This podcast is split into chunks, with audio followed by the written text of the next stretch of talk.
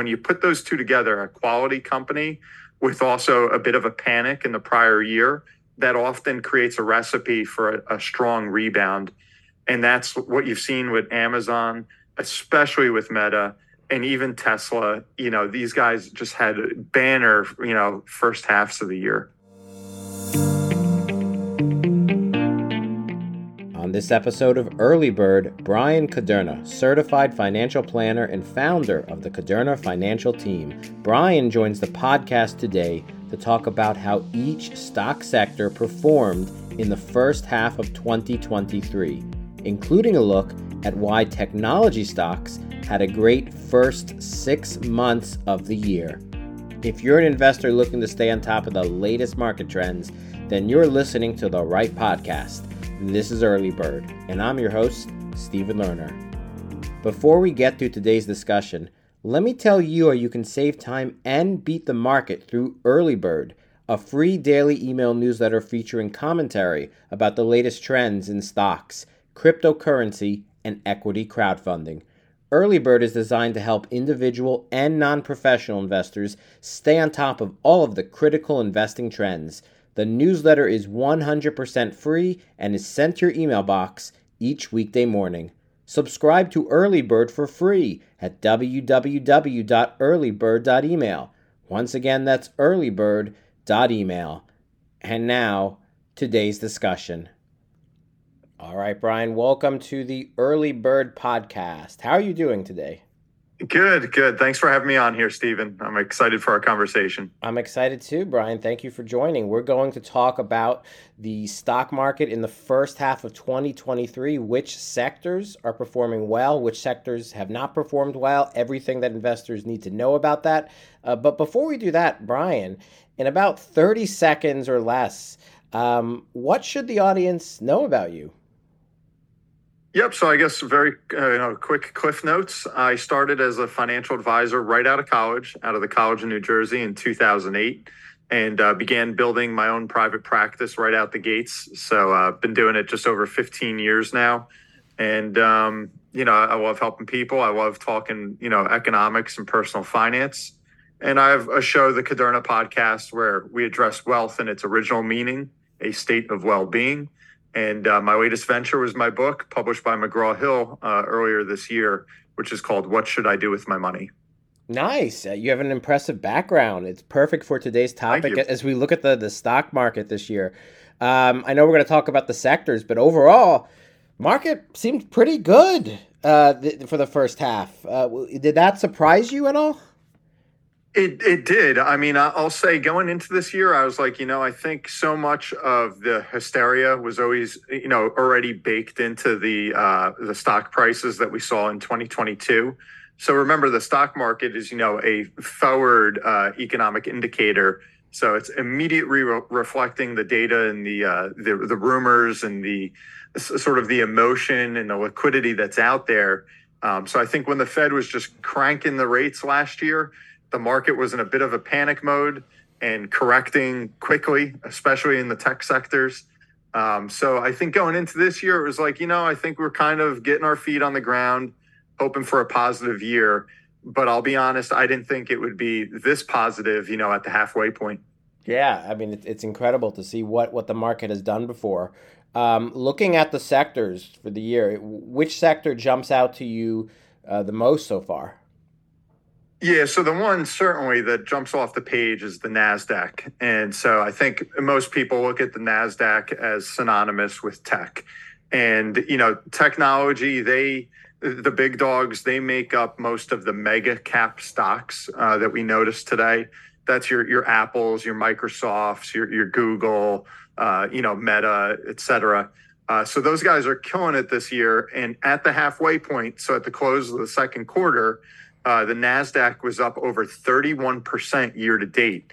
Now, that's the biggest first half rally that the index has had since 1983. So I think that's the one that everyone's like, man, technology is on just a tear. And, uh, and we can get into some of the other ones as well, but mm-hmm. that's certainly the uh, kind of the golden child of this year. Yeah, Nasdaq has ha- had a great first half uh, for 2023, um, way ahead of the S&P 500 and uh, way, way ahead of the Dow Jones Industrial Average. Um, so it sounds like technology and communication services really led the way for the stock market in the first half of the year. It did. It did. And you hit the nail on the head. I mean, the S&P 500 also off to a great start. Uh, it's up about 16% through the first half of the year. Um, so very good, but literally about half of what the NASDAQ has done. And, bear in mind, so much of, of these NASDAQ companies are also the biggest players in the S&P. So there is a little bit of an overlap there. Um, but the, the S&P is off to a good start. You, you see a lot of the growth stocks in there. Now the, the Dow Jones, that's because that, that can have some more value companies in it. It's a much smaller index. Um, you're seeing, like you mentioned, the Dow didn't do too bad in 2022, but now the flip side, here we are in 2023. It hasn't really caught so much of the rebound yet. Um, so that's where you know people who say, "Hey, I'm just indexing with the S&P," they're happy. People that you know like technology, like the AI wave and some of that, they're very happy. nice. I, would imagine that they would be ecstatic when they when they look at some of these numbers. Well, what, why do you think, just overall, without mentioning any specific stocks, why do you think uh, technology and communication services did so well in the first half of the year? Yep. So I think it's a, a few things. I, I, would say first, you know, I'm a, a, firm believer in tech. I think that tech is leading the way. Um, you're seeing it's just so all encompassing in every aspect of life. You know, these these monster tech companies are just having such tremendous influence. And as a byproduct of that, they're huge and they're extremely profitable. So I think if we kind of look at the 10,000 foot view and say, you know, what does the future hold? Uh, even if you did that a few years back, you would say, all right, technology has a lot to offer here. It has a very long runway and just tremendous investment potential in it. And so when you couple that that just kind of organic ability of the index with also what happened in 2022, which was a severe pullback, I think it was poised going into this year to say, okay, it's kind of come back down to earth. It's corrected a bit where it's not so grossly overvalued, you know, as we were going into last year. And as such, you know, it was kind of time for a lot of folks to say, you know what, it's time to hop back in here and they're not just going to be victims of Fed rate hikes that completely go by the wayside. These are the biggest companies in the world that we rely on. So when you look at last year, when you know Amazon was literally cut in half, and when Tesla, you know, down whatever it was, I think sixty percent last year, these are monster companies, and you're like, you know what? their value didn't get halved, you know, in the span of one year. And so that's where you can find these discrepancies in market value versus real value. And, and I think that's, you know, really when you put those two together, a quality company with also a bit of a panic in the prior year, that often creates a recipe for a, a strong rebound. And that's what you've seen with Amazon, especially with Meta and even Tesla, you know, these guys just had banner, you know, first halves of the year. Absolutely. And I think one of the reasons maybe technology is getting a lot of attention, I can't believe we haven't mentioned it so far, has, has got to be the rise of artificial intelligence. Uh, do you think that is also a factor driving um, the stock prices for tech companies? hundred percent. Yeah. So if, if we had kind of those two reasons I alluded to, you know, quality company, that had maybe an overreaction to the downside last year. I think the third kind of shot in the arm is just what you said AI. Uh, and now artificial intelligence has been around for quite a while. Um, I'm surprised that a lot of people are, are thinking like it just kind of was created this year with with you know chat gpt kind of stealing so much thunder um, but it has been around and used fairly regularly you know since the beginning of the 21st century um, but as AI works, it, it's always learning. And so now the, the gains that it's making are compounding and happening at such a quick rate. so everybody's jumping on board. And I think, and I get asked this a lot from my clients. They say, you know, if I want to get on the AI wave, where do I go? Do I find, you know, that little company that we're not really familiar with, but they came out with a great algorithm or a great concept? And do I want to hop on that? the answer is you can, but that's, you know, speculative. We don't have a lot of history to make that investment decision. And what happens is a lot of these companies, when they show their worth, then you have a Microsoft or an Apple that says, all right, we'll just buy them. We'll take over the entire company, implement it into our product. And then that's become another way to say, all right, I'll get exposure to this new concept of AI but without taking you know extraordinary risk because i'm relying on some of the biggest companies in the world to make that decision for me.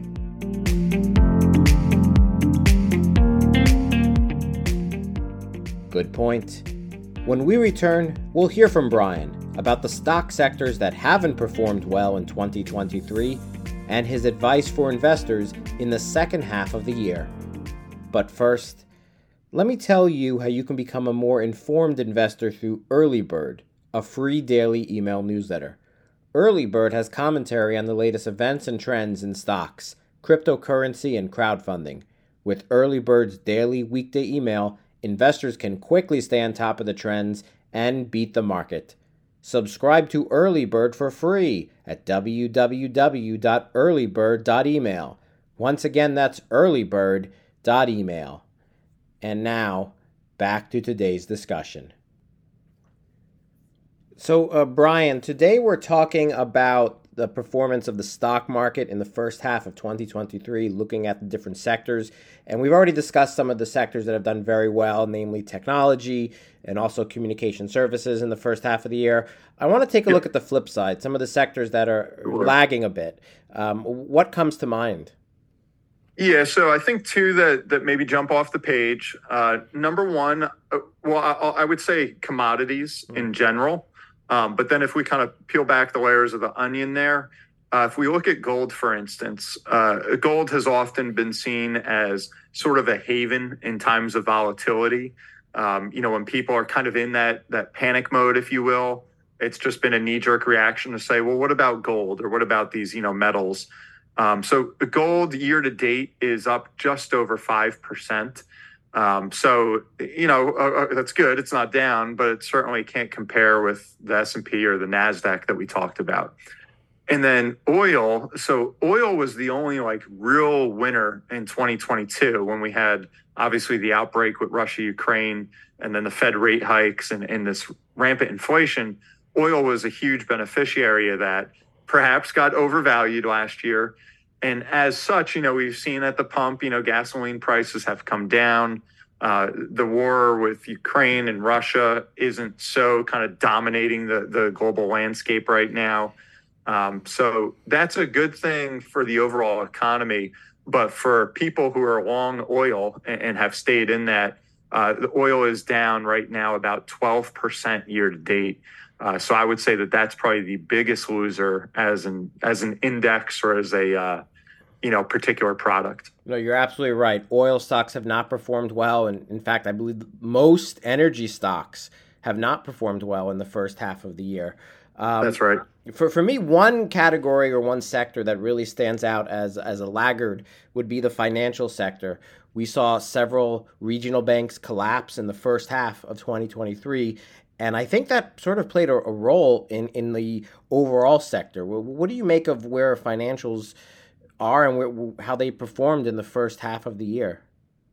Yep. Yeah, that's that's another one to to examine. Um, you know, the financial sector has a had a lot to contend with. uh, you know, first off with with the interest rate hikes, you know, they they feel that you know first and foremost, and um, then I think you know there was an element of of kind of emotion uh, that was thrown into the mix with some of these, you know, mid-sized banks, you know, the First Republic, Silicon Valley Bank, Signature Bank, you know, when the three of those went down earlier this year, that did send a bit of a shockwave uh, through the banking sector. And so, uh, particularly the banks that are in that mid to smaller regional category uh, were hurt you know, significantly. Um, the larger banks, if you just saw recently, the, the 23 biggest banks in the country, they all passed their annual stress test that they have to go through that the Federal Reserve Board runs. Um, so I think that they're in, in better shape than a lot of people might give credit for right now. they kind of got lumped into the mix with some of the smaller ones that had those, uh, you know, mismanaged portfolios and um, kind of uh, essentially bank runs. So yeah, the financial sector has lagged. Uh, I think some of that is real performance, and I think some of that could be some of the emotion from those bank runs. Well, hopefully, uh, financials have a better second half of the year. And, and the, I hope so. And, and and the other sector that, that, that stood out to me in a negative way, I, I think, was healthcare. Um, a lot of healthcare mm-hmm. companies struggled, including pharmaceutical companies. What, what happened in the healthcare sector in the first half of the year? Yep. Yeah, so I, I wouldn't say that I'm an, an, expert in in the healthcare space, um, but it, again, what you're seeing here is, in my opinion, a bit of the pendulum effect, where healthcare was so strong, you know, amid COVID. You know, you saw some of these pharmaceutical companies that, uh, you know, obviously were direct beneficiaries with some of the vaccines and things coming out, uh, all the stimulus, the government doing all that they could do for healthcare. So healthcare had a, a pretty good run there for a period of time. Uh, and now I think the tables have turned a little bit. Um, so I, I can't put my finger on the exact reasons why. I think it's just that their profit margins have gotten very lean. Uh, you know, there's certainly a lot of regulation in that sector. Uh, so they're, I, I, wouldn't say that they're doing terrible, but they're um, they're not performing the way that we've gotten accustomed to in recent memory so uh, that's one that I think we'll have to kind of wait and see. And to be honest, I'd have to do a little research more on where where the healthcare sector as a whole is going. Um, now, the, the benefit is they they got a lot of benefit from the government, you know, around the pandemic, but they'll continue in the future. I mean, it's obviously dampened down a lot since that time, but the government is so intertwined with healthcare and as the boomers and everyone else are aging you're just going to see more and more uh, you know federal dollars have to get poured into the healthcare system and especially in long-term care so i think that there is a really good crutch behind that um, you know that that they'll be able to work through Absolutely. Well, we'll see how that sort of shakes out in the second half of the year. Uh, on that note, you know, seeing the performance of the stock market and these sectors in the first half, um, what advice would you have for investors, generally speaking? If you've performed well in the first half of the year, should you keep, uh, you know, invested in those particular sectors, or if you struggled a bit or were behind in the first half, would you suggest sort of uh, reallocating funds to different sectors? What what advice do you typically give regarding the second half of 2023? Yep. Yeah, I know that's the, the million dollar question. and what I would say, number one, and I always mention this as a CFP, that it is a case by case basis. You know, every every client is different. But in general, what I advise people is I like to see long term investing. Uh, I personally don't participate in day trading. I, I, certainly don't do it with any of my clients' portfolios. Uh, so usually when we're looking at things, we're considering like three year time horizons and beyond. So, with that in mind, usually with an investor, I'm sitting down with them, I'm understanding their total financial plan, and then really what's the purpose of these dollars. If it's money that can be out of sight, out of mind, we know we don't need to touch it. Uh, they're an affluent family or individual, and they're putting more and more money in. With a long horizon, you know, I'm very much let's get a lot towards equities. Uh, let's participate in the market in, in the most efficient way that we can I mentioned I like technology. You know, I like a lot of kind of where the future's heading. So it's kind of, you know, I don't want to say jump on the bandwagon, but let's be in that game and then realize that it can be a bit of a roller coaster, but let's remove the emotion. Let's rely on the financial plan to kind of steer the ship. And then as such, we can let our investments kind of do what they have to do. Um, so I'm, I'm not, you know, hey, let's get in, let's get out, you know, and try and time the market. Uh, now, certainly, we should be rebalancing. I, I think that's kind of a key thing. Uh, but I, for investors as a whole, what I tell everyone is you need to know thyself. If you go in and you're like, I don't know if I'm aggressive or I don't know if I'm conservative, that's where mistakes happen because you're just going to want to follow the herd and you're always like one step behind. So I think that's one thing investors should keep in mind is it's okay to be conservative. It's okay to be aggressive but you need to know yourself and you need to be able to commit to that so that when there's a downtime, you don't panic. And when there's an uptime, you don't have this hubris of, okay, you know, let's just do more and more. You need to be able to stick to a strategy. And I think that's the biggest takeaway. along with the classics of dollar cost averaging and just semi-annual or annual rebalancing. Yeah, uh, these uh, these are very good points. Uh, would we find these points in, in your new book? What should I do with my money? Yes, yeah, they will. So I would definitely guide people there. I, I think it's a great uh, book, if I say so myself, that can educate people not just on financial literacy, which is actually the last chapter in the book, a lot of the things we're discussing today, but also economic literacy so that they can step back and kind of see the big picture from from the kitchen table all the way up to decisions in the oval office you know what is that interplay and so once they kind of start to understand that you know how do entitlements work how's education work how does national debt work you know what are we doing with all these kind of geopolitical issues out there and once you start to understand that, I think now you can start to make informed decisions and have confidence in your plan. And that's really the impetus of my book was to educate people on that. Uh, and one of the things I, I, say, not to belabor the point, um, but we analyze each of these domains, these economic domains in the book, through a lens of what we call MICE. and, and just the short story, MICE stands for money, ideology, compromise, and ego. And it's actually a tool that the CIA uses with their spies when they're training them to to actually become moles, you know, and, and, go behind enemy lines. So when you look at yeah. economics and consider money, mm-hmm. ideology, compromise, and ego, I think it gives you a great way to to kind of evaluate decisions. Absolutely, that's an interesting thing that you said there, Mike. um, Bryan, thank you so much for coming on the Early Bird podcast today to discuss the stock market in 2023. Before we wrap up the podcast, I just have one final question for you, and it's the most important question for today's discussion. That question okay. for you, Bryan, is what's the most interesting place you've ever done a virtual meeting from? Huh, the most interesting place I've done a virtual meeting. Oh man, that's a that's a good one. Well, I'm talking to you right now from a part of our garage that was the kids' playroom that during COVID we turned into a pretty nice office. So where I'm at right now is going through a lot of iterations, but um, virtual meeting, I don't know. I would say poolside in Naples is probably was, sounds relaxing.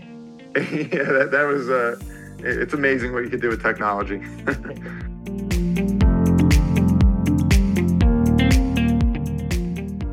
thank you again to Bryan Kuderna for sharing your insights on stocks. And thank you to everyone for listening to today's discussion. We'll be back next week for another episode of Early Bird. Have a great day.